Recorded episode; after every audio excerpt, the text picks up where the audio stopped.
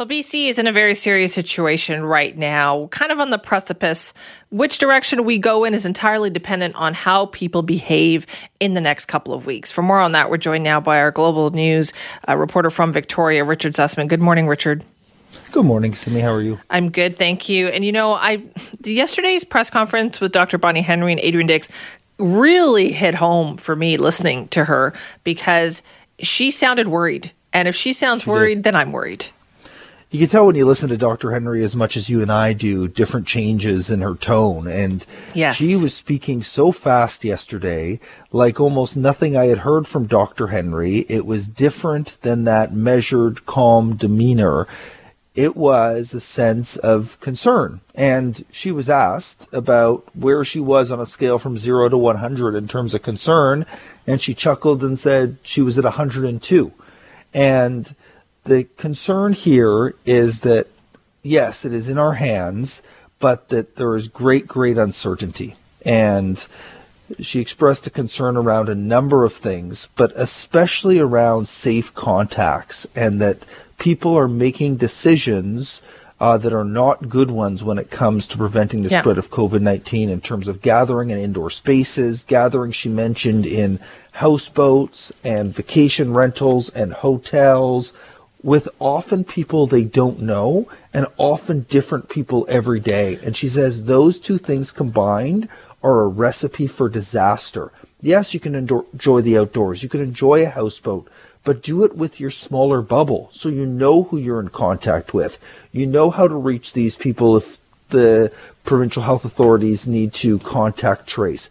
Don't do it with people you don't know and don't know how to touch base with because that leads to community spread and that leads to numbers like we saw yesterday more than 100 new cases over a three day period. Well, clearly people have gone too far right? Like, yes, we got to stage three, things started opening. And if, I did get the sense over the last few weeks that a lot of people just felt like we could go back to normal.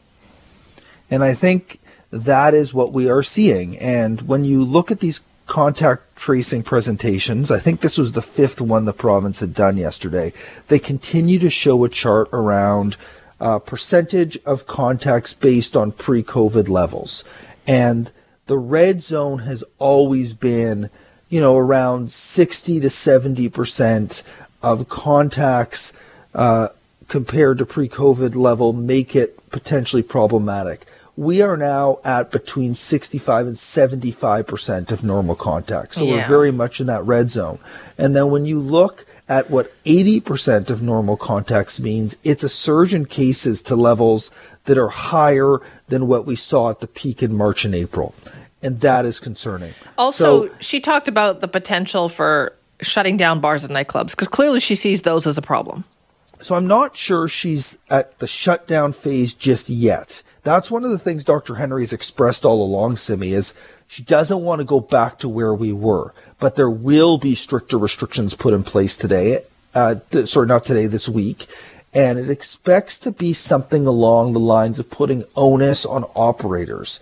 So on operators yes. of bars and nightclubs, on operators of hotels and resorts and rental companies and houseboats, ensuring that those operators uh, can prevent gatherings from happening and they are responsible if parties and gatherings like this do happen because this is clearly where the concern is is as you look across the province at people gathering it is at these sort of events where the big concern for spread is.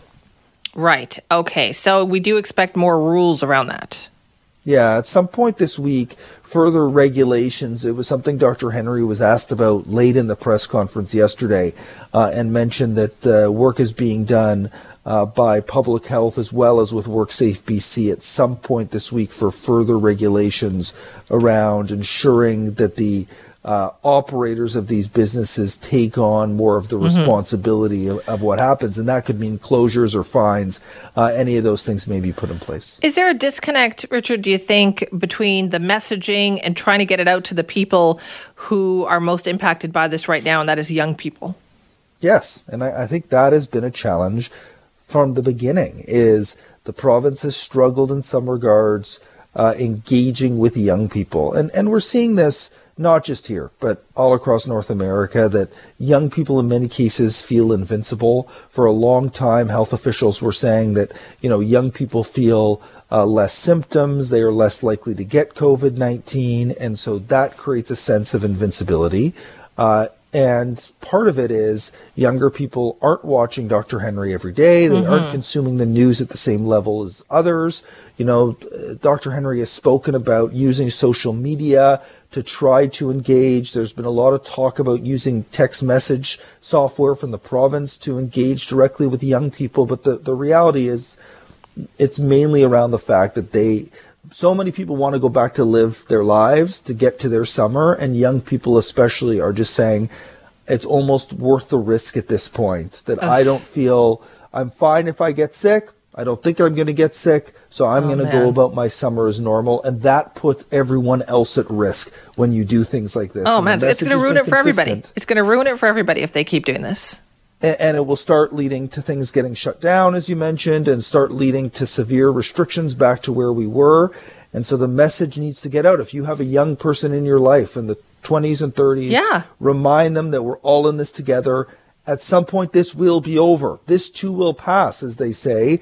But for now, we need to we can still live our lives. It just needs to be a different type of life. We you know, need to keep in our bubbles and, and try to enjoy the outdoors but but try to do these things that Dr. Henry is saying. You're so right, Richard. Like that press conference was three o'clock yesterday. Four o'clock, I went and tracked down my 23 year old daughter and told her yeah. exactly what Dr. Bonnie Henry had said, exactly what people between the ages of 20 and 30 have been doing that has raised so many concerns. And I told her, shut it down. Whatever, you know, you're doing with friends, if this were happening, because she said it wasn't, but I said, if this is happening, shut it down and tell all your friends. It's got to be shut down because this yeah, can't be happening anymore and there's ways to do it, right? And I think that's the message around learning to do things in the COVID way. It doesn't mean you need to go to your basement and hide until all of this is over. It's about doing things safely, keeping your distance, staying in small groups. And the message, the real strong message yesterday was make sure you know who you are with so that if someone gets sick, public health can help contact trace because we know how this virus spreads, and if you can break those links of transmission quickly, informing all of the contacts around you, then we can stop the spread of COVID 19. And so it's about, yes, you can go for a hike with your friends, you can go to a houseboat with your friends, but make sure it's the same friends and you yeah. know which friends it is, and you know a little bit of your friend's history in terms of where they have been and who their contacts have been. Exactly. All right. Very quickly, uh, that surgery, the elective surgery update is yeah. coming today, right?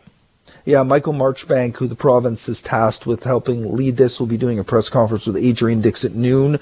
This was a tough decision for the province back in March to cancel scheduled yeah. surgeries. They are now back on track. They are doing more than 6,000 surgeries a week in the province now, a combination of emergent and scheduled. And we'll get an update on where we're at in terms of how quickly the backlog may be cleared and, and maybe give some people a sense that are on the waiting list how long they may have to wait uh, for these surgeries as the province starts uh, gearing up in that. All right, that's coming up at noon. So, Richard, thank you. Yeah, thanks, Simi. Have a great day.